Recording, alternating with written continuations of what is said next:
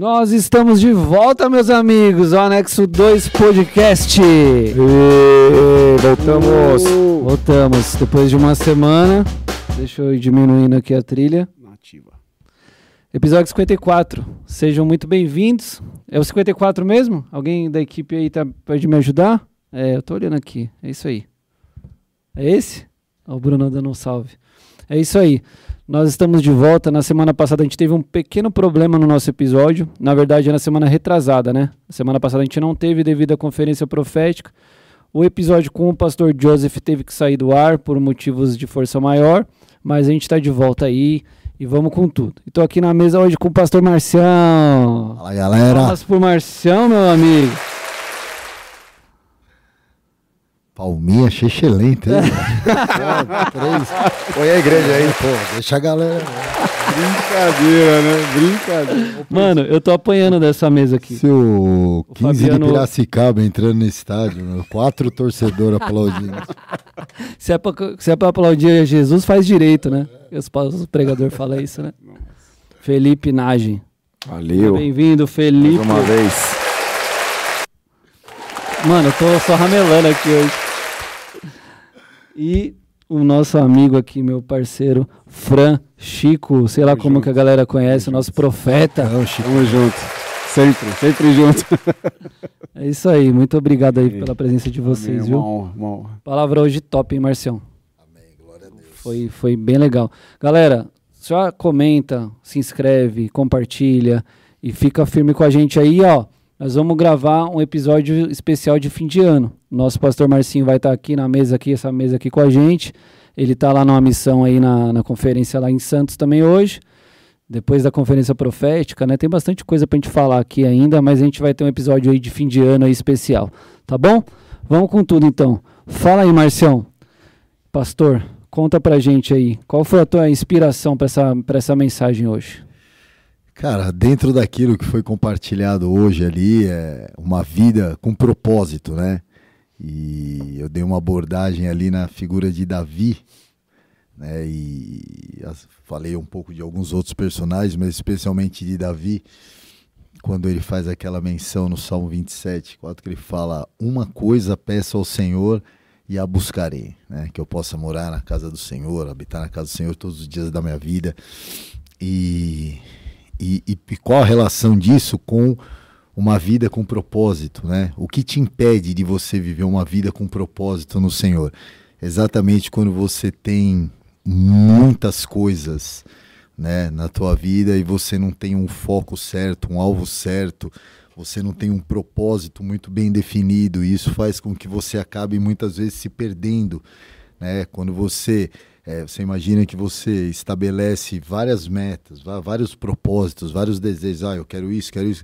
À medida que você vai alcançando, né, aquilo vai se cumprindo e você vai perdendo um pouco o propósito. Eu- uma vez eu falei isso em uma outra pregação, eu falei assim, pô, o cara chega na igreja ele fala assim, eu quero ser restaurado. Normalmente, se a pessoa vem ferida, machucada, o primeiro propósito é esse, quero ser restaurado, quero... A restauração vem, acontece, porque Jesus vem, traz cura, restauração, e aí a pessoa fala, pô, agora eu quero casar, quero conhecer alguém legal, casar, constituir uma família e tal, e, e acontece. A pessoa conhece alguém em casa, tem filhos e tal, né? Pô, quero prosperar financeiramente, a pessoa prospera. Mas e aí? Você entendeu? Se a gente vive a nossa vida focada nesses tipos de propósitos terrenos que são comuns a, comuns a todos os homens, chega uma hora que você olha e se fala, cara, mas é isso, entendeu? Então é isso que eu estou buscando, porque, cara, na boa, você não precisa estar em Jesus para viver isso, entendeu? Ah, você quer prosperar financeiramente, vai trabalhar, vai estudar, vai se, né? É, quer conhecer uma pessoa legal, né? Você vai, conhece uma pessoa, se você buscar com a motivação certa, enfim. Mas, cara, você fala em Deus, quando você coloca ele no centro como propósito, e aí, como Davi disse, uma coisa, eu peço ao Senhor, e você coloca a- o teu desejo maior, o teu propósito de vida maior focado nisso, né? Aí é o que Jesus disse: você busca o reino de Deus, a sua justiça, as outras coisas se complementam. E essa é uma realidade, né? É, infelizmente, você precisa viver e provar para você é, crer e ali ou, ou- ou ou conferir, provar que realmente as coisas acontecem dessa maneira. Mas o intuito é esse, é despertar a igreja para essa realidade, porque a gente se perde muito, especialmente no mundo que a gente vive hoje, que é um mundo em constante transformação, em constante mudança. E aí você sempre quer estar antenado, sempre atualizado, sempre, né? E, e isso acaba inevitavelmente influenciando também na tua vida espiritual, na tua vida religiosa. Por quê? Porque você começa a acostumar com isso. Tipo, ah, pô, hoje a camisa ali é legal, amanhã não, já saiu de moda, já é outra coisa e tal. Pô, agora é legal usar boné. Não, agora já não é mais legal usar boné, agora é o cabelo assim. E, e, e essa mudança, isso vai habituando a pessoa a viver sempre mudando, sempre. E, e, cara, é difícil uma pessoa que ela está sempre buscando mudanças, mudanças, transformação na vida dela, ela conseguir se focar em um propósito. E eu dei alguns exemplos ali. Você pega, por exemplo, Noé. Noé viveu por um propósito, cara. A vida de Noé foi focada em um propósito. Constrói uma arca para mim. Cara, o cara viveu quase 100 anos da vida dele, da família dele, construindo essa arca. Você entendeu? É uma vida dedicada. Você pega Abraão, Deus falou, sai da tua terra, da tua parentela. O que, que foi a vida desse cara? A vida desse cara foi viver o cumprimento dessa palavra. Você entendeu? Então você olha para esses caras e você começa a ver. E aí você vê quando Deus chama Davi, Deus chama Davi para ser um rei. Só que antes de Deus chamar Davi para ser um rei, Deus chama Davi para ele. Eu que te escolhi, eu te ungi. E isso trouxe essa consciência em Davi de que, cara, eu dependo do Senhor, eu preciso do Senhor. Né? E, e, se a gente entende isso, Deus não pega você e fala assim: vem cá, filho, que eu vou te pegar porque eu tenho uma obra na tua vida, tô, vai lá e faz a obra e, e, e, você não precisa mais de mim, entendeu? Só, só te conectei ali na tua obra e agora vai. Quando na verdade não é assim que funciona. Deus ele te pega, ele te dá o teu norte, ele te coloca no teu trilho ali para o cumprimento profético daquilo que ele tem para a tua vida, mas a nossa dependência, o propósito nosso maior é permanecer no Senhor. E não no. Você entendeu? Cara, não, não tem muito sentido. Quando você inverte essa ordem e você coloca o, o, objeto em si como prioridade na tua vida e não o teu relacionamento com o Senhor, é onde muitas vezes a pessoa se perde. Você entendeu? Então, um exemplo, uma pessoa, até mesmo falando dentro da igreja, você pega o cara que ele começa, e a gente vê isso acontecendo muito, o cara ele começa pequeno numa igreja, ele começa fiel, buscando a Deus, vai no monte, ora, porque ele sabe que para acontecer aquilo ele precisa de Deus, ele precisa estar no Senhor, ele tem essa dependência. E ele vai e acontece. Só que daqui a pouco o cara ele é líder de uma igreja enorme, grande, cheio de pessoas, aquilo começa a afetar a vida da pessoa de muitas formas, né? É, é, pessoalmente ali, por todas as pessoas que o cercam. E influência, tudo mais. Influência que essa pessoa começa a exercer, questão financeira, que a pessoa começa a prosperar. Muitas coisas começam e daqui a pouco, se essa pessoa não cuida, aquela motivação, aquela prioridade que era a principal antes de permanecer no Senhor para que as coisas acontecessem, agora inverte. Agora a minha prioridade é manter isso aqui, a despeito daquilo que eu vivo com o Senhor. E aí é, aí é, é, é onde muitos acabam colocando os pés pelas mãos para sustentar, para manter aquilo. Você entendeu? Agora eles começam a viver um propósito de vida voltado naquilo e não mais no Senhor. E isso daí a gente pode jogar para todas as áreas das, das, nossas vidas. Pô, você quer prosperar financeiramente? Legal, Deus abre uma porta maravilhosa de emprego para você.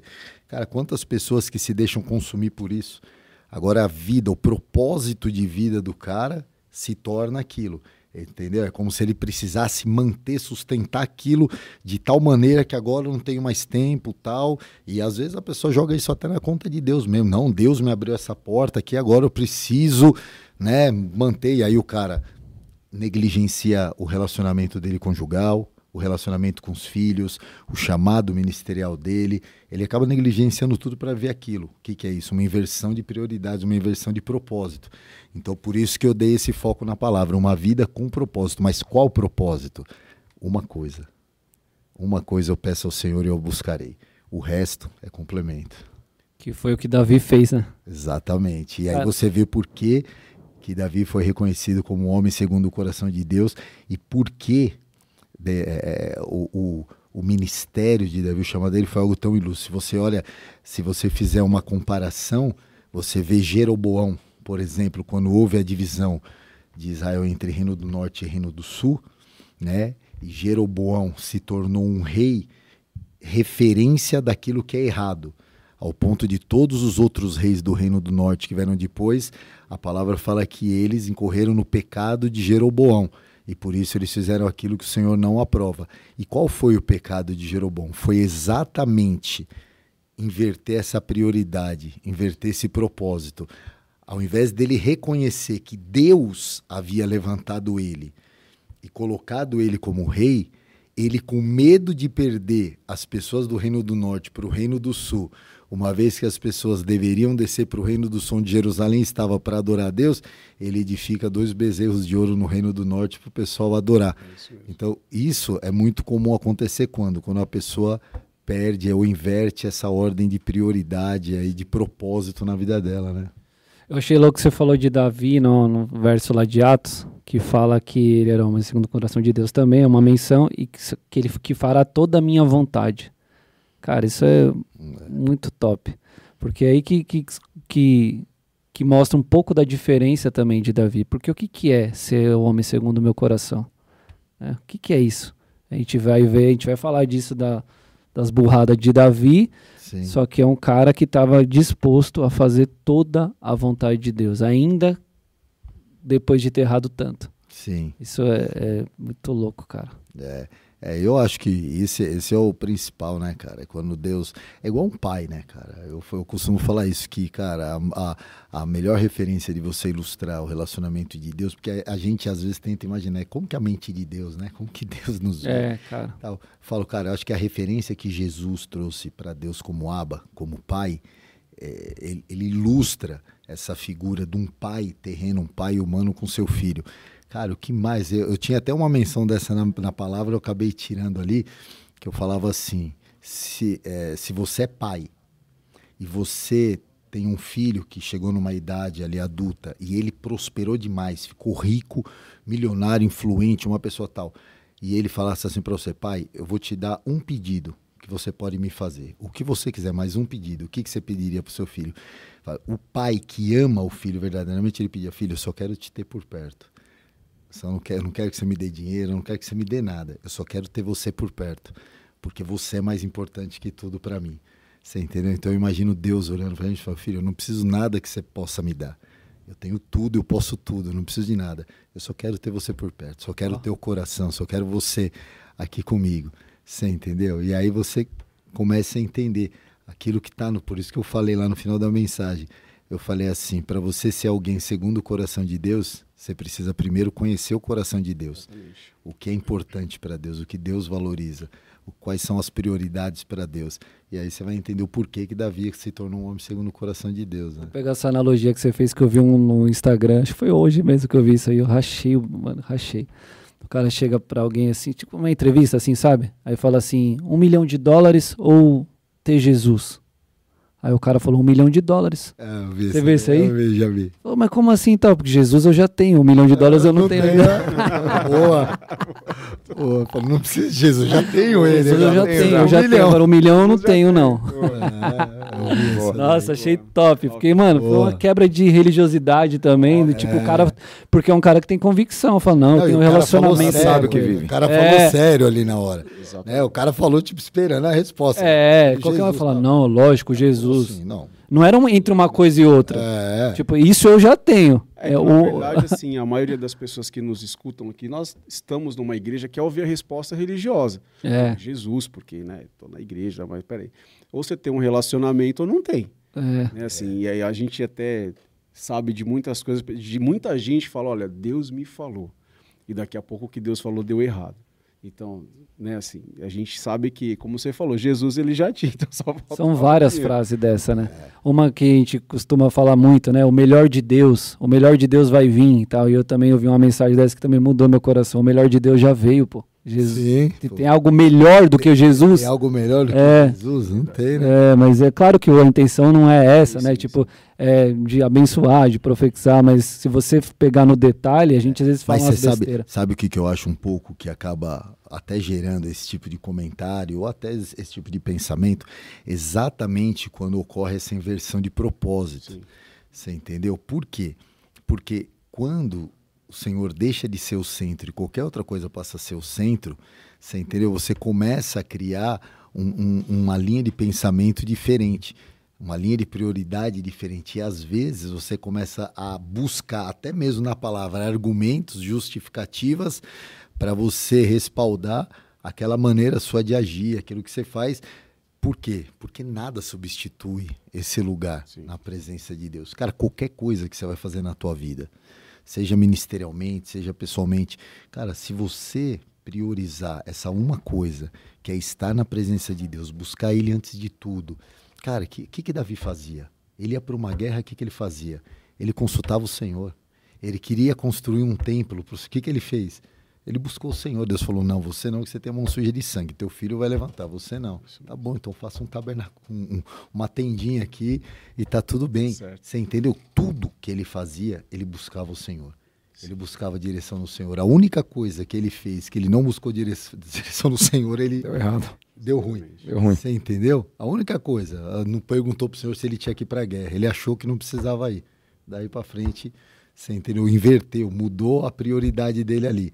Então, cara, se você entender que tudo na tua vida gira em torno disso, daquilo que você vive, daquilo que você recebe nesse lugar, nessa busca, nesse relacionamento, cara, a gente não negligenciaria tanto isso, porque essa é uma realidade hoje da igreja de uma maneira geral. A igreja, de uma maneira geral, negligencia isso. A igreja, de uma maneira geral, ela não vive esse relacionamento com Deus, como Deus gostaria que a igreja vivesse. né? As pessoas acabam terceirizando isso. A pessoa até mesmo vem para um culto com a ideia do que eu vou para o culto para receber a- aquilo que o pastor tem para trazer, ou aquilo, né? Vou, vou, vou receber o meu alimento. Quando, na verdade, a pessoa tinha que vir para o culto para oferecer. É. É o contrário, ela vem cheia para transbordar aqui. Se a gente transborda junto, a gente iria viver algo extraordinário no Senhor. Você entendeu? Então você começa a inverter para justificar aquela tua falta naquele lugar que só vai alinhar quando você entender que você tem que estar ali. Isso é real, porque a gente que sobe pra pregar de vez em quando, tal, né? O Marcião prega ainda mais. Mas até hoje é assim, a gente se prepara, cara, a gente vai com o frio na barriga, é aquela, né? É, eu, eu, eu particularmente não durmo na noite anterior, não durmo, a mensagem fica assim na minha cabeça. Eu parece que eu, eu, dur, eu fecho o olho, parece que eu tô com- no altar. Eu tenho essas sensações assim, é mó, mó loucura. E a gente se prepara, a gente busca tal. Agora, por que que isso não acontece todo culto? É. Verdade. E mais, e se todo mundo do culto fizesse isso? Não, pô, cara. É aí, meu irmão, aí. Né? E- e Palavra que é salta do altar. E, e- e se a gente, ainda vou mais longe, se muito do que nós gostaríamos de viver em um culto estivesse condicionado a isso, cara. Você entendeu? Aquela visitação, a glória enchendo o tempo. E se for fora do culto ainda, Marcião? Melhor ainda, porque, cara, é, a gente contou aqui, a gente foi almoçar com o Kevin da última vez que ele veio aqui, e toda vez que a gente vai almoçar com ele, rola um negócio, ele entrega uma palavra, ele, ele, e ele sempre na, na salvação. A gente comendo, o, o garçom assim do lado, Marcião, aí ele cantou e falou assim, você tá gostando do que tá acontecendo aqui? Aí o cara ficou mal sem graça que achou que ele tava repreendendo ele. Aí ele falou, ele falou, responde o que eu tô te perguntando, Kevin. Eu vi que você tá olhando, só tô querendo saber se você tá gostando, vem cá. Aí chamou o cara e já, aí já começou. Pau. Você é cristão? E tal, não sei o que. Aí, mano, já falou de família, falou do filho, já entre... o cara começou a chorar, enfim. Aí no final, o cara terminou a conversa, ele te vejo no céu. É isso aí. Eu o tempo todo, É. né? E tipo, né, não precisa de muita coisa. Não. Só precisa de uma coisa. Só uma coisa. Quanto, e quanto mais pleno você está dessa uma coisa, mais você transborda onde você estiver. Exatamente. Porque, cara, foi o que eu, né, eu falei no culto, falar assim, hoje o templo somos nós, hoje o Espírito está em nós. E o Espírito é quem conhece o coração do Pai. E é ele que revela, assim como o coração do homem. Quem conhece é o espírito do homem, quem conhece Sim. o coração de Deus é o espírito de Deus.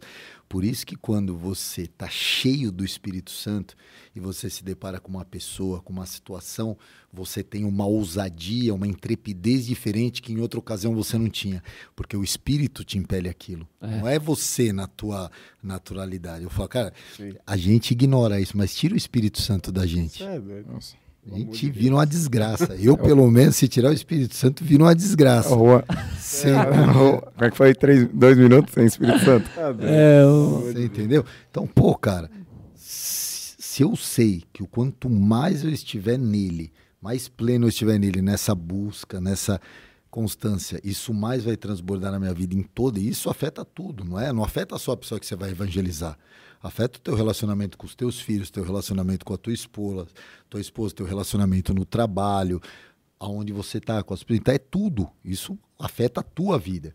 Foi o que eu falei, falei, essa mudança ela é de dentro para fora, não é de fora para dentro. Às vezes a gente se desgasta buscando mudar as situações ao nosso redor e esquece que ela acontece na verdade de dentro para Mas sabe o que é louco, Marcião? Que você falou um negócio interessante de Davi.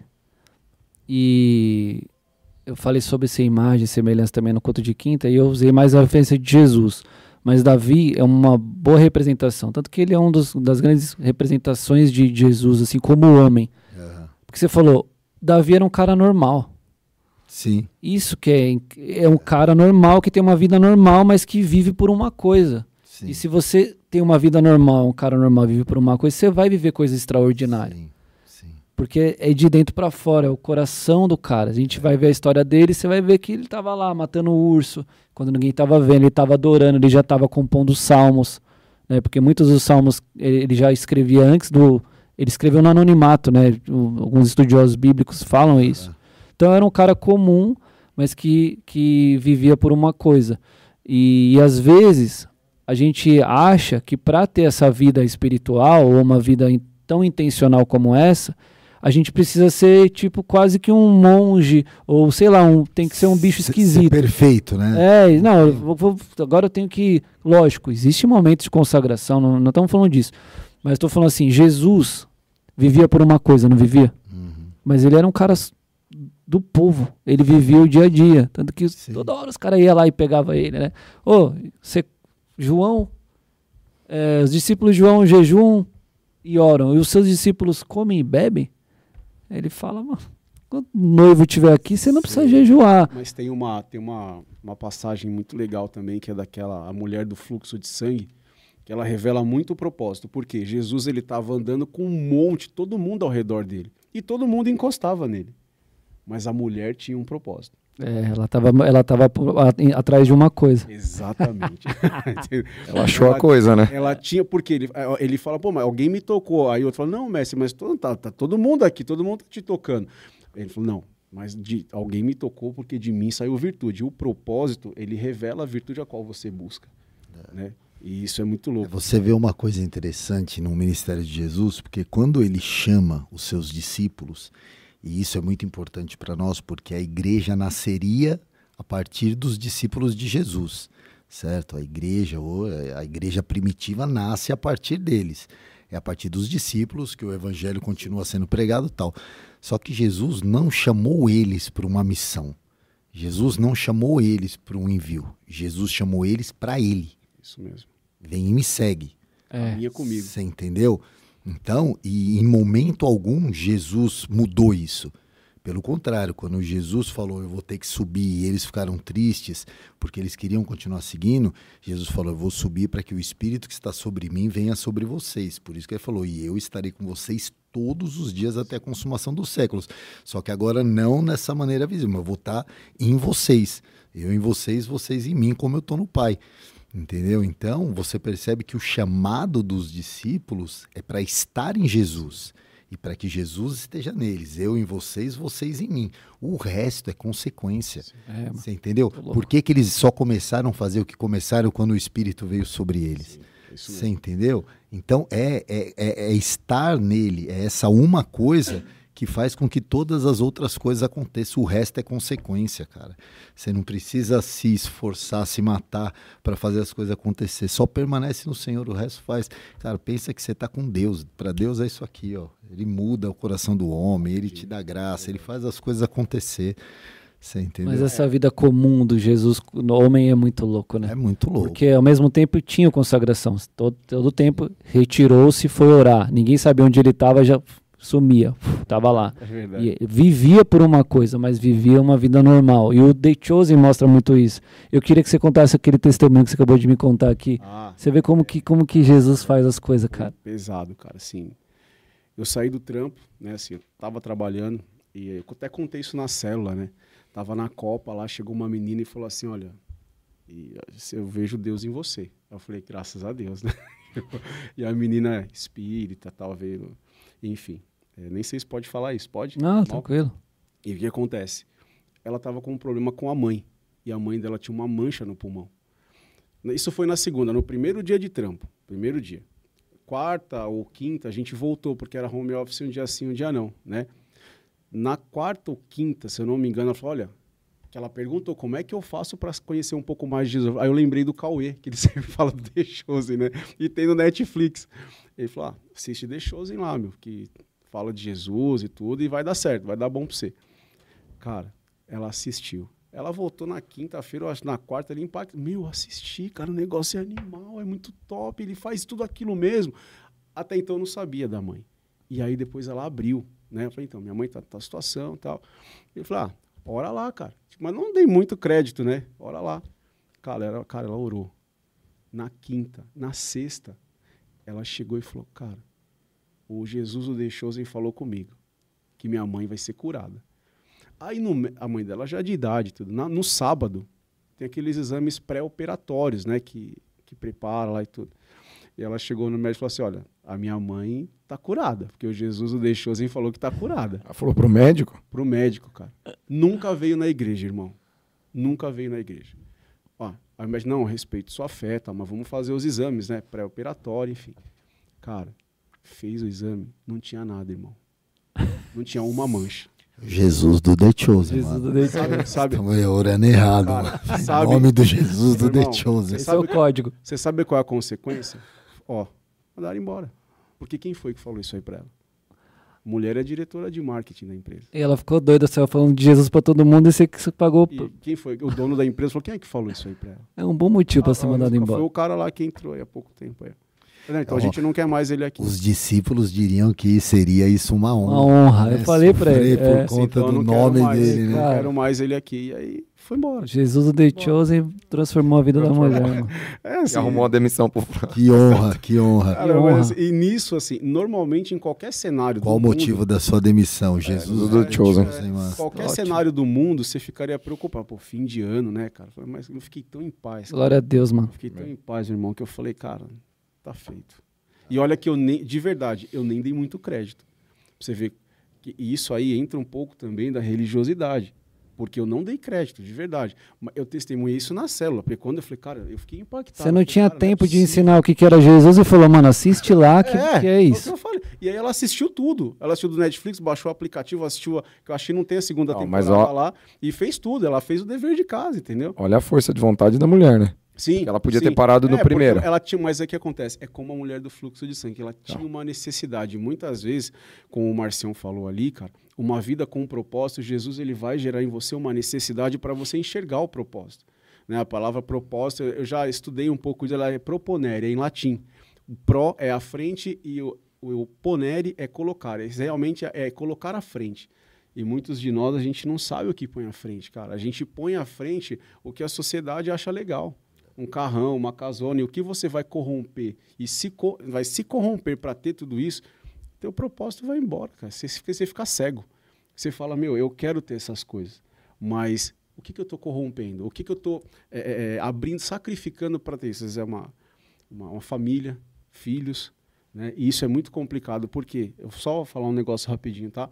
A, Pode a falar. palavra de Deus fala, assim- fala em Oséias 4,6 que o povo perece por falta de conhecimento, mas ninguém lê o resto. Fala assim que por falta de conhecimento o- o Deus ele rejeitou o povo e por isso rejeitou seus sacerdotes e também rejeitou seus filhos. Os nossos filhos muitas vezes estão tomando pau, eu falo para pais de família, porque os caras não se posicionam, velho. Porque os filhos recebem de quem? Do pai. E o pai coloca o que à frente? Vê o pai se matando de trabalhar, mas não vê o pai orando. Eu já vivi esses dois cenários. Eu já vivi o cenário em que eu era um frango na oração, e minha casa ninguém orava, eu cobrava da minha esposa, pô, você não ora, você não lê Bíblia, mas eu também não fazia. E o outro cenário que eu passei a fazer isso. Aí eu nem precisei pedir para meus filhos orarem, eles vão porque eles me veem indo orar. Entende? Então, assim, o propósito do pai, ele automaticamente ele culmina, ele é despejado sobre o filho. Porque, né, como a Bíblia fala, Deus ele rejeita os filhos porque o pai está ensinando o que ele quer e não o que Deus está passando para ele, entendeu? É, meu amigo. É uma coisa. Tem, tem uma questão que é interessante, porque o evangelho, ele não é popular. O evangelho mesmo, verdadeiro. Ah, isso. É, por quê? Porque o evangelho, o evangelho ele te chama para muitas renúncias. Você entendeu? E a pregação de renúncia, de sacrifício, ela não é uma, uma pregação popular. Não é aquela mensagem que as pessoas gostam. As pessoas gostam da mensagem que promete prosperidade, que promete bênção. Isso é popular. Você entendeu? Só que exatamente essa mensagem impopular é a mensagem que produz efeito. Só que se você não vive o evangelho que você prega, e, e o evangelho ele não é uma mensagem popular, Sim. Acaba se tornando uma coisa desinteressante. Porque eu vou falar para você viver uma vida privada de algumas coisas, você entendeu? prometendo para você que isso vai trazer benefícios maiores para a tua vida, mas eu não consigo te apontar esses benefícios ou ilustrar de forma clara isso para você, você entendeu? O cara fala, por que, que eu vou abrir mão de tudo isso para viver uma coisa que eu não vejo na tua vida, que eu não vejo, você entendeu? Então, isso traz uma responsabilidade grande de que você possa espelhar, na verdade, o fruto dessa renúncia e dessa busca. Você entendeu? Então, cara, por que que Davi era uma pessoa que ele trazia o povo com ele, ele trazia as multidões com ele? Porque a mão de Deus estava sobre ele. Porque enquanto estava todo mundo se borrando nas calças por causa lá de Golias, ele chegou e falou: Não, cara, eu matei um urso e um leão. Você entendeu? Ele vai cair, não é na minha força, ele vai cair no nome do Senhor dos Exércitos. Opa, ó, sobrenaturalidade. Você entendeu? Então é diferente quando você quer impor algo simplesmente na base da teoria e quando você tem o testemunho que expressa a manifestação da glória e do poder de Deus. Porque é isso que atrai as pessoas. Você pega os grandes avivamentos que aconteceram, como Azusa, mais recente, e alguns outros, as pessoas não vinham na casa, no lugar, porque uma palavra legal estava sendo pregada, porque o pregador era eloquente ou porque era uma mensagem agradável. Elas vinham porque a glória de Deus estava se manifestando. Tanto é que a história conta que pessoas vinham e um quarteirão antes de chegar na casa, pessoas já caíam prostradas, chorando, pedindo misericórdia de Deus, consciente dos seus pecados. Outros eram curados antes de chegar, porque a glória de Deus estava se manifestando, cara. Quando você tem isso, as pessoas se abrem para a mensagem. Sim, então você fala, o meu, usando o meu testemunho como exemplo, cara, eu entro dentro de uma igreja que eu nunca tinha entrado com a vida completamente destruída, sem perspectiva, sem expectativa nenhuma de vida, desacreditado desde as pessoas que viviam do meu lado até as mais distantes que conheciam um pouco minha história, minha vida, sem esperança nenhuma. E aí você entra dentro de uma igreja mais de 10 anos sob o vício de bebida, de drogas, de uma vida promíscua, você levanta a mão para o céu e fala: Deus, se o Senhor existe, me ajuda, me salva, minha vida é tua. Você é visitado instantaneamente por uma presença que você não sabe o que é, mas que te impulsiona a chorar. E você começa a chorar compulsivamente, e é como se alguém estivesse te abraçando e ao mesmo tempo te consolando e falando: Eu estou aqui, eu esperei por esse momento, eu te amo e não sei o que, e eu te perdoo e tal, e aquilo te toca de tal maneira, e você sai daquele lugar liberto. Você fala, o que explica isso? Nada explica isso. Aí você fala, isso desencadeia tanto na pessoa que viveu essa experiência, no meu caso, quanto nas pessoas que te cercam, o desejo de conhecer isso e se sujeitar para viver essa uma coisa. Você entendeu? Então, você percebe como uma coisa está conectada à outra. À medida que você busca essa uma coisa e você traz essa presença da glória, onde os milagres, os sinais, as maravilhas de Deus se manifestam, isso acaba desencadeando o desejo das pessoas de buscar a viver essa uma coisa.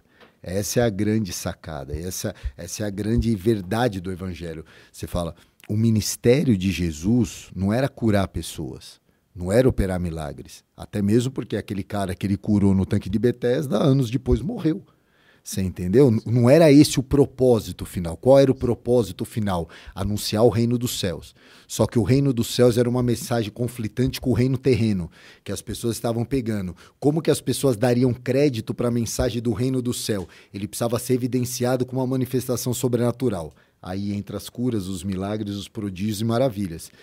Então, isso, na verdade, é o cartão de visita para que haja crédito nessa uma coisa que era a mensagem do reino. Você entendeu? Isso é a mesma coisa hoje na igreja. O fim da igreja não é promover cura, não é promover milagres, não é promover sinais. Mas isso é importante por quê? Porque isso daí é o que desperta nas pessoas a consciência da realidade, da importância e do poder do que é você viver por essa uma coisa. Porque sem essa manifestação, às vezes a pessoa olha e fala assim: ah, não, mas é muito chato viver esse evangelho aí, porque né, eu prefiro viver essa algumas coisas aqui que eu vivo do que dedicar minha vida só a, uma, a essa uma coisa. Agora, dá uma experiência profunda, real e viva para essa pessoa. Aquele que precisa de cura quando ele é curado, aquele é. que precisa de um filho que está preso nas drogas, por mais abastado que o cara seja, que nada consegue mudar, e aí de repente aquele filho é alcançado, sobrenaturalmente liberto. Vive uma experiência dessa, você vai ver se esse cara não vai buscar essa uma coisa. É. Sim, é uma das variações da palavra propósito também é prótese. A palavra prótese também vem dessa, dessa e aí acontece exatamente o que o Marcião está falando. Então, às vezes as pessoas usam uma prótese para operar aquilo que, que, o, que, o, que tá fora do corpo. E aí você não vai conseguir, cara, porque nunca vai ser, vai ser a mesma coisa. Não é natural. Não é natural, não está é conectada forçado, no corpo. É. Porque uma prótese ela pode até te fazer andar, ela pode, pô, uma pró pode fazer, pode cumprir uma função, mas ela não está conectada na cabeça que é, que é ela, que é ela vai imitar o que é natural, mas não é natural. É. Você Ajuda, falou, mas não resolve. É. Você falou de renúncia do evangelho, tal, e cara, esse lance de Davi, do caráter de Davi, que foi provado de uma maneira até absurda, se você for ver assim, o erro, a, a gravidade do que Davi fez. É, eu estava ouvindo esses dias, né?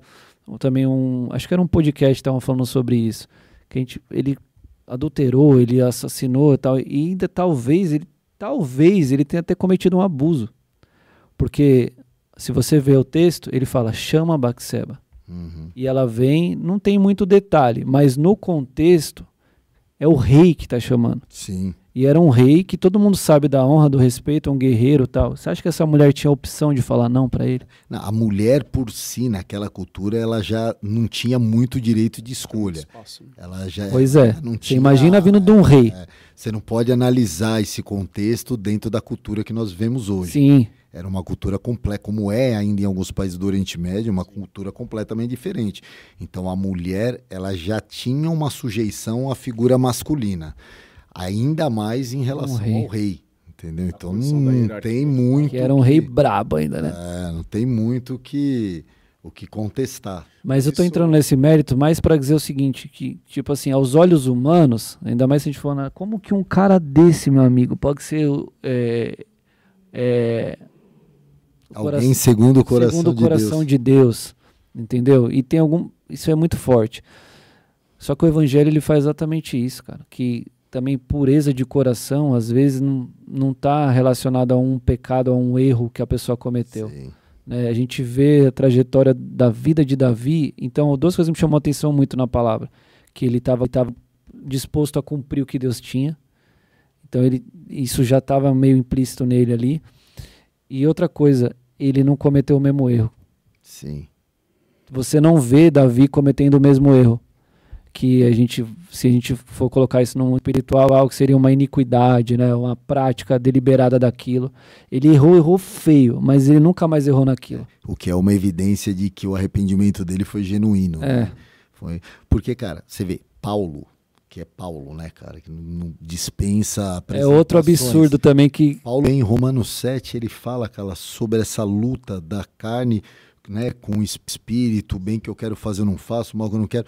E ele deixa claro que a gente vive em um corpo corruptível. Por isso que o ser humano sem o Espírito Santo, ele não tem para onde correr. Ele é vendido sobre o pecado. Não tem essa, não tem, não tem pessoal, você, você ouviu aqueles comentários que falam assim, não, mas não, mas aquela pessoa é tão maravilhosa, só precisa de Jesus. Cara, se ela não tem Jesus, ela não tem nada. é, É Você entendeu? Ela pode ter algumas atitudes boas, mas, cara, é uma pessoa corrompida. Essa é a real. Né? É uma pessoa corrompida. Então, o, o- essa questão do, do- da- dessa luta da carne, Paulo fala assim: fala, enquanto nós estivermos nesse corpo corruptível, a gente está sujeito à corrupção. O dia que nós somos revestidos pelo corpo glori- glorificado, pelo corpo incorruptível, aí sim, essa natureza adâmica nossa, ela fica para trás e você é revestido da tua natureza celestial 100%.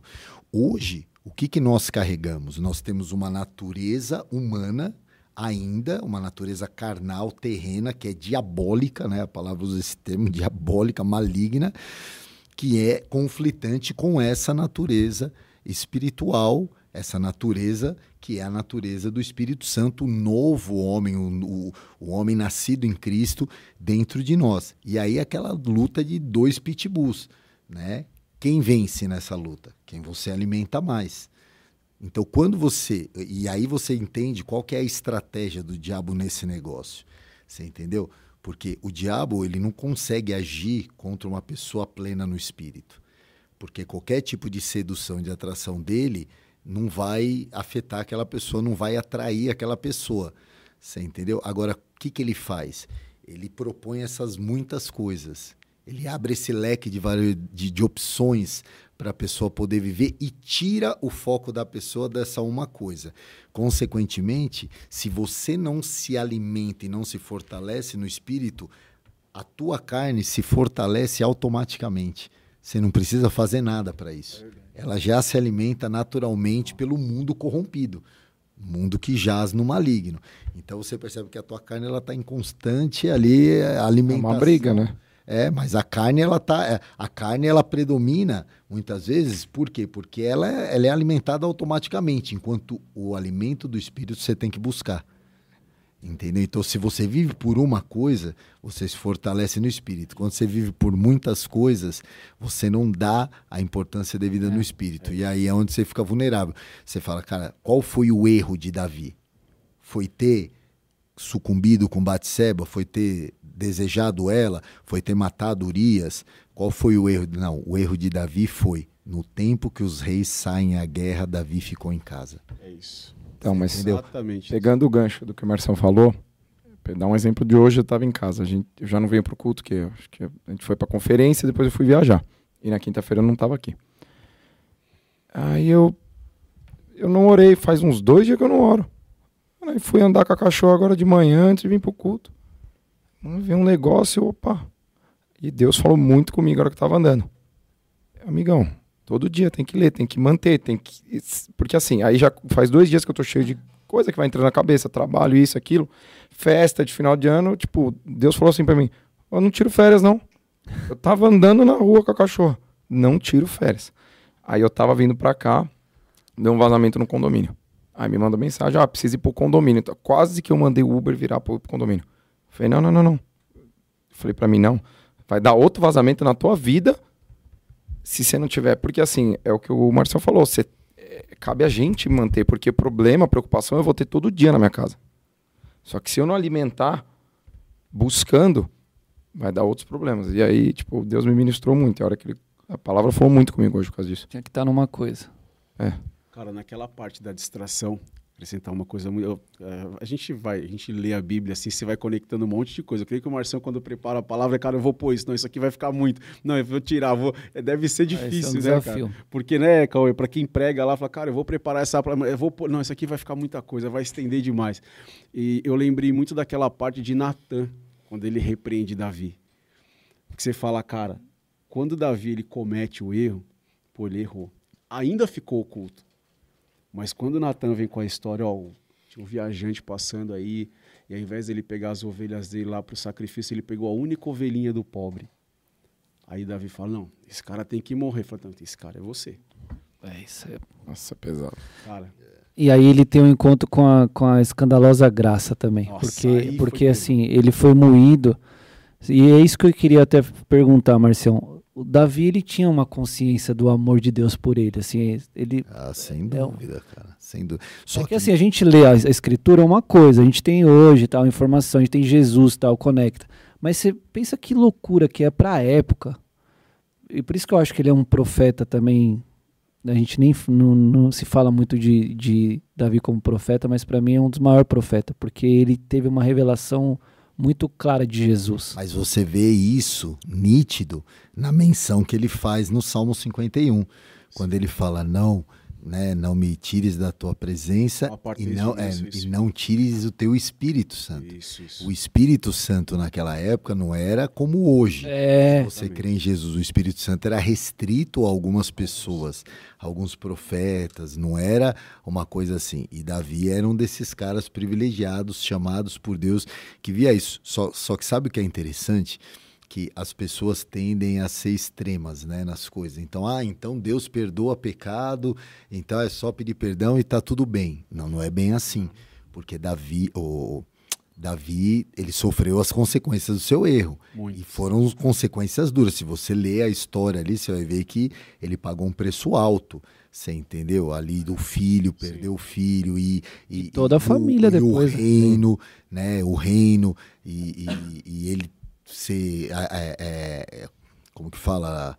É, ele foi ridicularizado, Sim. foi a- ali, é, pô, era, ele era um Ele rei. saiu fugido uma época. É, É, então ele era um verdade, rei, assim, ele, é- ele foi caluniado, Foi, foi. menosprezado, foi.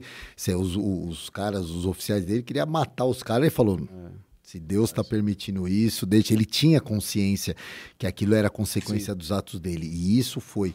Deus restaura o reino dele e tudo, só que foi uma maldição que depois se estendeu para a família. Você vê, então, cara, é, assim, Deus perdoa, Deus perdoa, mas a gente leva sequelas Tem a Tem a consequência. de tudo que você faz. então, a- é, é, isso faz com que a, a gente considere a graça de Deus não como uma, uma outorga para que a gente cometa o erro, mas como uma força capacitadora de Deus para que a gente não erre. Você entendeu? E isso tem que causar mais temor no nosso coração.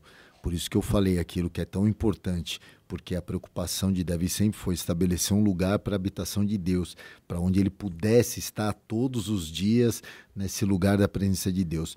Hoje esse lugar todos os dias da presença de Deus é a tua vida. Entendeu? E como que você lida com isso? O zelo que você tem por esse lugar de habitação, a consciência que você tem disso, é o que vai demonstrar, o que vai exteriorizar realmente a tua disposição de relacionamento por Deus. O quanto Deus é único na tua vida ou se ele é só mais um Deus, ou se ele é só mais alguém. Você entendeu? Porque se ele é único, se você prioriza ele como essa presença, como essa pessoa, como naquela época eles priorizavam em relação ao tabernáculo, ou ao lugar onde é o lugar da adoração, porque aí seria a mesma coisa do que se você levar para aqueles tempos, quando você negligencia o teu devocional, você negligencia uma vida de santidade, você negligencia seria a mesma coisa do que a, a repreensão que veio sobre os sacerdotes ali no livro de Malaquias. Você entendeu? Quando o Senhor fala, meu, vocês estão trazendo animal com defeito, vocês estão Sim. trazendo pão imundo para oferecer no, no meu altar, você entendeu? Quer dizer, quando você começa a dar de ombro, ah, hoje é dia de festa, vai todo mundo subir para Jerusalém. Ah, não sei, eu acho que eu vou ficar aqui em casa hoje, não estou muito afim. Pô, mas hoje é dia de sacrifício, todo mundo vai levar ali suas primícias. Ah, pega lá qualquer cordeiro lá, meio lá que tá meio torto lá, já leva para sacrificar. Na verdade, é uma coisa que acontece lá dentro. Você entendeu? O coração começa a se corromper. Sim. E aí o que acontece lado de fora é consequência disso. Por isso, buscar essa uma coisa na vida é muito importante, porque é é não só o desejo de viver mais profundo em Deus, mas a consciência de que eu não posso perder essa presença por nada. Eu preciso zelar por ela mais do que tudo na minha vida, mais do que qualquer outra coisa.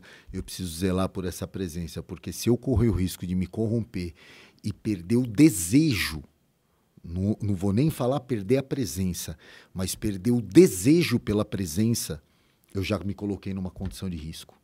Você entendeu? Quando você perde o desejo pela presença, não é nem a presença, porque você fala, cara, até pessoa que não frequenta a igreja sabe que depende de Deus, né? Quando você fala em Deus, a pessoa se quebra, não, Deus, tal, não. Quando você quando tá em- Graças a Deus. é, quando tá Se em Deus apuro. quiser. É, quando tá em apuro, fa- pede a Deus, É. né? A pessoa às vezes fala, pô, ora lá na tua igreja lá, Isso. né? Pra, sem, consciência todo mundo tem. Agora, desejo, anseio, fome pela presença, isso é muito diferente.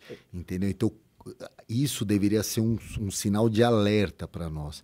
Quando você percebe que você começa a perder esse desejo, quando o Senhor deixa de ser essa única coisa na tua vida que te motiva, que te atrai, que gera esse propósito, isso já é um sinal de alerta e já, já deveria ser ali o ponto onde você precisa convergir, voltar e da onde que eu caí, aonde eu perdi isso e voltar para resgatar isso, porque daí para frente É ladeira abaixo. abaixo. E assim, tem uma parte que a palavra de Deus fala que o reino dos céus é tomado à força.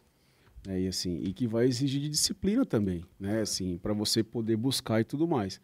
Tanto, cara, que muitas pessoas né, que acompanham, que a gente está na célula, ela fala assim: "Ah, ô Fran, cara, como é que eu, como é que eu lido com isso? Como é que eu busco?" Eu falo assim: "Eu não, não vejo nada espiritual, fica lendo Bíblia, eu não entendo." Eu falo: "Olha, você quer eu não sei se você consegue entender se existe algo mais espiritual de você ler a Bíblia cinco minutos e dar sono e ficar três horas em frente a um stream assistindo uma série a madrugada inteira e não dormir. Se você, se você não falar para mim que não tem algo espiritual nisso, eu não sei te dizer o que, que é. É real, cara. É o que a gente acabou de falar, é a questão de alimentar a carne e o espírito. A carne ama alimentar, Exatamente. né? Mas aí quando você vai alimentar o espírito, ela não gosta muito. Exatamente. Aí ela, rea- sono. ela reage. É, dor de cabeça.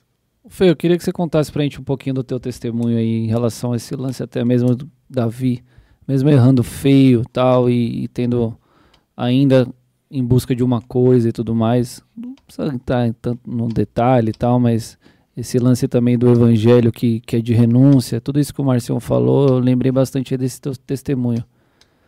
Vamos lá. É. Não vou entrar em detalhes, senão vai demorar Não, não, muito. de Ô, boa. mas assim. é, Depois que eu caí, vivi uma vida bem, bem zoada. Aí você acha, acha Jesus. É... Para mim foi muito impactante o que você acabou de falar. Eu não lembro quem falou aqui na igreja que o reino de Deus é tomado à força. E assim, requer muita disciplina e muita vontade nossa. É, Porque assim, eu va- vai fazer dois, fez dois anos agora que eu tô aqui. E a hora que você quer mesmo mudar, é muito louco, porque Deus muda mesmo. É, o dia que eu renunciei tudo, que eu abri, porque assim, eu já vim aqui há um ano, mas ainda vivia é, com os meus problemas, diversas coisas. Mas o dia que eu resolvi abrir mão mesmo, por causa de Deus, você renunciar mesmo. Tipo, você abrir mão de tudo. Confessar tudo, pedir perdão de tudo. E você querer mudar. Deus muda. Cara, é, em oito, a gente tá no mês 12, sei lá, vai fazer um ano. Mas em- nos últimos oito meses, eu vi coisa absurda acontecer na minha vida. Absurda mesmo. O encontro com você, é, a minha noiva que tá ali, ó. Hum. é, eu vi coisas absurdas. Mas por isso que a palavra falou muito comigo, mas ainda num sentido até um pouco puxando para a conferência do último de queimar por Deus mesmo, de que você querer. Deus quer que você queime por ele, mas se você não fizer a tua parte, não vai. Então, até por isso que foi, é, você se empenha e você você fala com Deus, você pede é, e Deus transforma, cara. Deus faz o que ninguém acredita. Então, assim, aí o Marcião vem e prega um negócio desse. Eu sei que deve ser difícil para muita gente. Tipo, a pessoa sai daqui, ela fala, não, eu vou buscar só uma coisa. Meu, mas amanhã, cara, começa a cair o mundo na cabeça da pessoa. A pessoa trabalho e tal, não sei o que lá. E aí a, a pessoa acho que vai abrindo mão, cara. Só que assim, é, eu não tive nada, assim, pra eu querer, eu não vi nenhum sinal antes. Eu quis. E eu falei, eu acredito que vai ter. Mas eu vou, eu vou fazer a minha parte primeiro. Eu vou buscar ele. Eu parei de beber. O dia que eu parei de beber, que eu abri mão disso, porque era um altar na minha vida, Deus enxerga o nosso coração. Ele sabia onde ia estar o meu. É, e foi uma coisa muito difícil. Ah, você fala, parar de beber e tal. Mas é, pra mim era uma coisa, um problemaço. E, e a minha vida começou, cara, começou a mudar. O céu começa a abrir, você começa a ver coisa. Você fala, meu. E aí te dá mais desejo ainda. Assim, você vem com a sua parte, mas Deus vem com a dele também. Mas Deus precisa ver a atitude nossa. E o dia que eu. Aí, tipo, depois entrou um monte de coisa, né?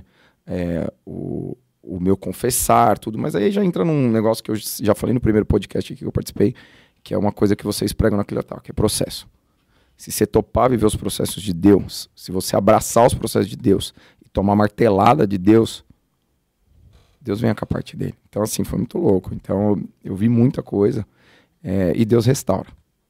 Deus restaura tudo, cara. Eu tava brincando, Deus restaurou até meus gols feios que eu fazia no futebol. eu, falei, eu compartilhei, isso é sério. Mano. Porque eu fazia o gol igualzinho, os caras falavam, isso é muito ruim. Eu falei, tudo bem, mas eu fiz o gol. Deus restaura até isso, cara.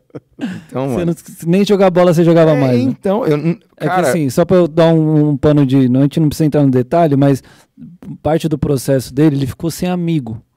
Parte dos erros que ele cometeu, ele ficou isolado. Ele ficou. Quantos anos você ficou sem, tipo, sem. sem quatro anos e meio. Sem não ninguém. jogava bola, jogo Nada. do Corinthians que ele gostava de ir, ele não ia, tal, não sei o quê. E por causa de uma decisão dessa, uma fome, e atrás de uma coisa, Deus foi enxertando as coisas e, e trazendo, acrescentando na vida dele. O Isso, dia- pra o- mim, é o mais louco de tudo. Mano, o dia, o dia que eu tava indo pra jogar bola pela primeira vez, que os caras me chamaram, era um. Mano, é sete horas da manhã, eu nunca acordo cedo, velho. Acordei seis horas da manhã. Eu agradeci a Deus tanto, mas, tipo, com uma sinceridade, falar, meu. que Bagulho besta, né? Você fala, mano, jogar bola. Não. Mas é quando você abre mesmo e você tem fome. Vai ter que ter fome, cara. Deus. Aí tem aquela parada, Louco, né, Fê, da hora. Assim, a própria palavra diz, né? Sobrenatural. É sobre o natural. Faz o natural, faz a tua, como o Fê falou, faz a tua parte bem feita, que o sobre de Deus vem, cara. Faz o teu papel, cumpre bonitinho, né? Que, que acontece, cara. Deus ele ama ser posto à prova naquilo que, que ele se compromete com você, mas a tua parte com ele é decisão sua. Você tem que fazer, que aí o sobrenatural acontece. Eu quero fazer um anexo na, na, na tua palavra. Bora, manda aí. Que eu lembrei. Que te- fala exatamente isso, cara. Pra gente. Quanto tempo a gente tá de rec aí, gente? Tá, estamos encerrando. É, do jovem rico que chega pra Jesus, né? O que, que eu faço, bom mestre, para herdar a vida eterna? E já então, joga a primeira, né? Bom? Por que, que você tá me chamando bom? Isso é muito louco, né? Porque tem várias, tem várias formas de você enxergar isso. De que forma que Jesus perguntou? Porque uma vez eu vi o Rodolfo Abrantes falar isso e eu achei louco. Não existe a Bíblia da entonação, né? Tem Bíblia da mulher, Bíblia do, Bíblia do jovem, mas qual a entonação que ele, que, que, que ele usou para aquilo ali? E aí, tipo, talvez ele. é, ou- tem várias aplicações porque que ele falou do bom, mas onde eu quero chegar é o seguinte: que aí ele vai falando. Não, eu já. é, segue os mandamentos, cara. Você não conhece? Conhece. Ah, isso tudo eu já tenho feito. Isso tudo eu já tenho feito. Aí você pensa, o cara era rico, o cara conhecia a Bíblia, o cara respeitava a Bíblia. Mano, tem noção? Porque às vezes a gente olha o jovem rico e a gente, tipo, não, não entende a- o contexto que talvez esse cara era o discípulo ideal para Jesus. Mano, é esse cara que você quer ter no time, não é? Fala, Marcião. Pô, o cara, o cara respeita a Cheio Bíblia, das irmão. credenciais, né, mano? Mano, o cara tem Bíblia, obedece a Bíblia, porque ele afirmou lá, não, isso eu já tenho feito, honro, honro você faz, "Ô, isso eu já faço, isso eu já faço, tal, não sei o quê. Tinha fome, foi em Jesus, sabia que Jesus era bom, reconheceu isso. Olha tanto de atributo que esse cara tinha, mas sabe o que Jesus fala pra ele? Que tem essa passagem contada em três evangelhos, né? Um deles, eu não lembro qual. Jesus fala pra ele assim: "Mas só te falta Uma coisa. uma coisa. É isso mesmo. Mano do céu, você tem noção da profundidade que é isso aqui que a gente tá falando? É. Porque é, é o parar de beber, é o jogar bola. Tem coisa que você fala, ai, que bobeira, tal, não sei o quê. Mas, cara, é uma coisa. Esse cara tinha tudo, ele tinha tudo pra ser um, sei lá, um- tanto que a gente não sabe nem o nome dele, né? Nem o nome dele a gente não sabe, a gente só sabe que ele era o jovem rico, que ficou isso na história. Porque essa única coisa que parecia um negócio pequeno era o que faltava pra ele, cara. E aí, acho que se eu não me engano também nesse mesmo texto, Jesus ele, é, diz que Jesus o amou. Tipo assim, eu, eu imagino, Jesus desejou esse cara assim, falou, mano, Faltava um passinho. mas, mas faltou isso. Porque Jesus não queria o dinheiro dele. Aí ele fala, só falta uma coisa. Entrega tudo que você tem pros pobres, vem e me segue. E aí o cara, Que nas entrelinhas o que Jesus está dizendo para ele é só falta uma coisa: seu coração. isso. É isso mesmo. Só preciso dele. É isso mesmo. O que, que, que Jesus queria o dinheiro dele, mano? Era só pra, era só pra saber, assim, né? Tipo.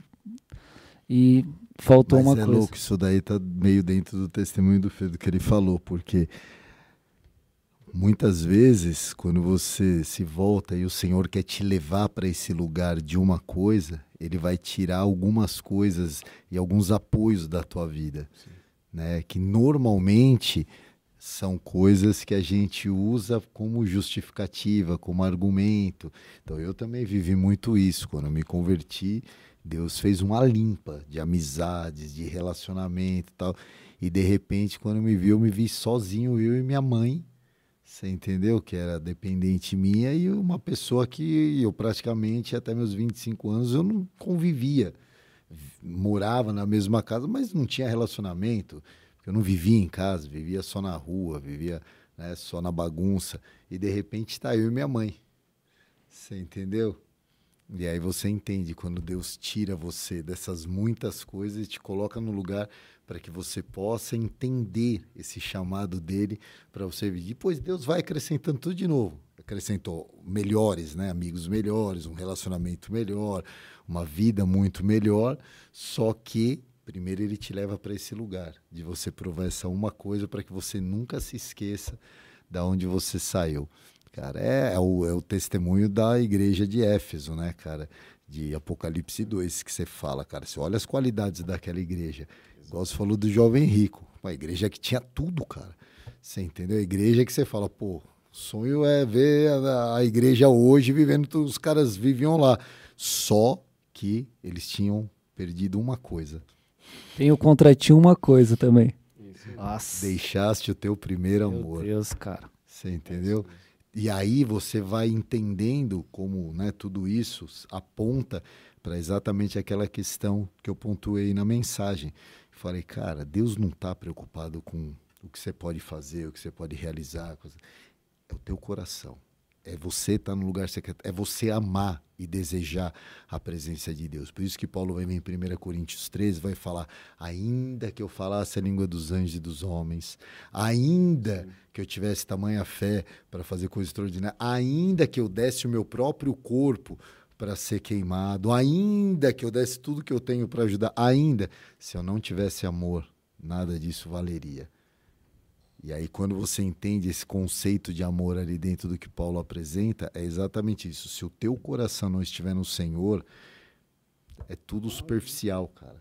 Isso, isso é a base de tudo. E essa é a luta diária, cara. Eu vou te falar. Acho que é a minha luta diária e a luta diária de todo cristão que deseja viver verdadeiramente o evangelho, cara. Que é, é você nunca. Você tentar não se perder nas muitas coisas e você manter o teu foco olhando, sabe? Então, às vezes as pessoas vêm. E... Cara, eu sou uma pessoa que eu me converti no bola de neve. Eu também. Eu conheço pouquíssima de outras, igrejas, conheço quase nada. E às vezes as pessoas vêm conversar comigo e falam, cara, você viu o que aconteceu naquela igreja? Com aquele pastor, com aquele fofa, cara, não sei nem quem é essa. Como você não sabe? O cara, você fala, cara, não sei quem é. Mas por quê? Porque eu, eu tento não me perder com muitas coisas. Eu tento não deixar que meu coração seja contaminado com essas coisas. Eu tento olhar continuamente para o mesmo Jesus que um dia me buscou, que se revelou a mim, que me fez ser apaixonado por ele e não deixar que nada afete essa paixão. Você entendeu? Ah, Cara, esse é o maior desafio que eu- você fala, Márcio, qual que é o maior desafio que você tem na vida? Eu falo, cara, o meu maior, maior desafio é esse. É, é continuar apaixonado por Jesus todo dia. É acordar e dormir apaixonado por Ele, sem deixar que nada roube essa, essa, essa alegria e esse amor do meu coração por aquilo que Jesus fez. Independente de quem eu seja, independente daquilo que o Senhor fez, independente de qualquer outra coisa. É, é nunca, cara, eu olho com, com muita gratidão e muito amor por aquela experiência que eu vivi. Não é isso, não é viver do passado. Isso é você não esquecer de onde ele te tirou, a maneira que ele se revelou a você, o carinho que ele te acolheu, o abraço que ele te deu, o colo que ele te deu, sabe? Aquela, aquela limpeza, aquele cuidado que ele, que ele te fez, tudo que ele plantou no teu coração, tudo que ele poupou você de ter, né? Que, que talvez eu teria que ter vivido como consequência da minha vida. Então, quando você começa a colocar tudo isso, cara, você é tomado por um amor por Jesus que você fala, cara, nada importa, eu só quero estar É o tamanho do perdão, né? É, eu tenho isso quero- dentro de mim. Só quero estar com o Senhor. É muito perdão. É, irmão, que muito foi perdoado, muito amo. Exatamente isso. É isso. Essa música é. Meu Deus, mano, que episódio Isso especial. Cara, É isso. obrigado pela tua presença aqui, Fran. Você também Sempre. pode vir mais vezes, viu? Pode convidar. que Foi eu tô aí. top. Pode chamar. Nem preciso É te nóis, agradecer. Você... Tamo junto. Palavra top. Glória a Deus. Obrigado aí pela tua participação também. Valeu. Se você tá assistindo aí até agora, cara, obrigado também, viu, por ficar com a gente até aí. Essa mensagem falou muito no nosso coração. Saiba que é isso, você precisa só de uma coisa, né? Então, tantas coisas. Você quer fazer uma consideração final, Marcelo? Só uma coisa. Só uma coisa só acrescentar. Viva uma vida com propósito. Uau, que esse é. propósito seja uma coisa. É isso. Ele. Só. Amém. Amém. Obrigado, viu? Compartilhe essa mensagem com mais pessoas aí. Deixe seu comentário aqui embaixo. Se prepare aí que nós vamos para o nosso episódio de fim de ano aí. E a gente vai se falando por aí. Obrigado, família. Deus abençoe. Valeu.